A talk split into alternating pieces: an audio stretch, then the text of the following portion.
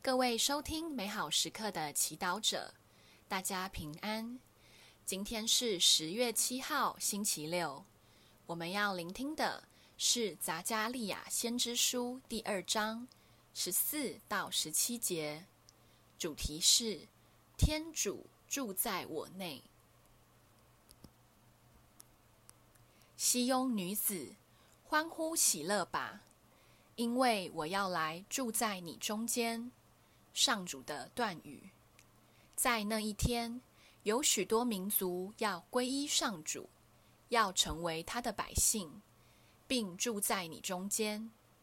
这样，你便知道是万军的上主派遣了我到你这里来。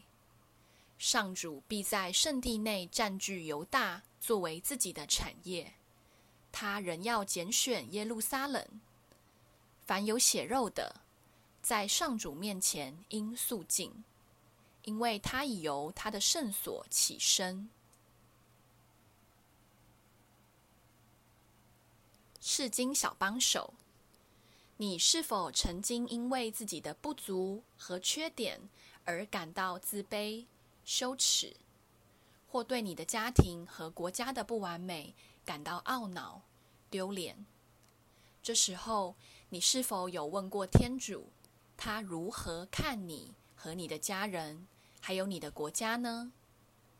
他是否像你一样对这一切充满嫌弃和厌恶？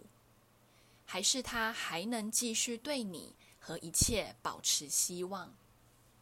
在今天的读经一中，我们听到圣经中一句很美丽的话：上主亲自告诉西雍女子，他要住在他们中间。在这里，西雍女子代表犹大的以色列后裔。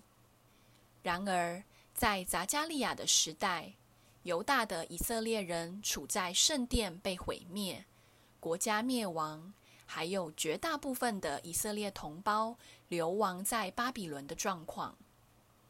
那些存留在犹大、没有被俘虏的人们，绝大多数是低阶级。没有特别才华的以色列百姓，我们能够想象他们当时的士气有多么低落吗？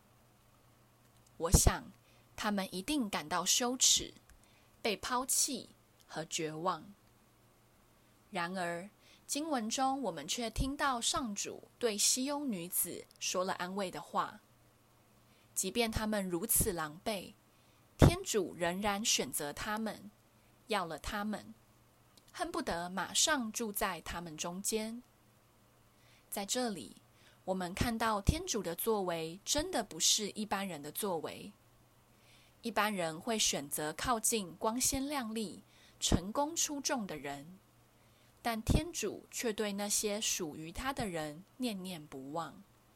不论他状况如何，天主都只想和他在一起。天主因为爱我们，不顾人类的软弱败坏，选择降生成人，只为了能够住在我们中间。今天，若你为自己的不足感到羞愧，意识到天主从来不会把焦点放在你的不足，因为他无论如何都已选择爱你，和你在一起。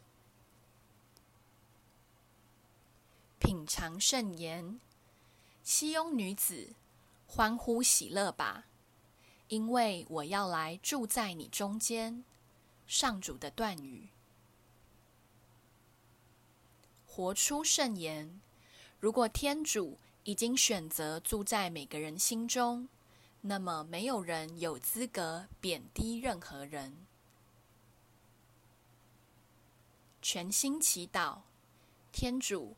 让我有一个干净的眼睛，看到每个人都值得尊敬，因为你住在人心中。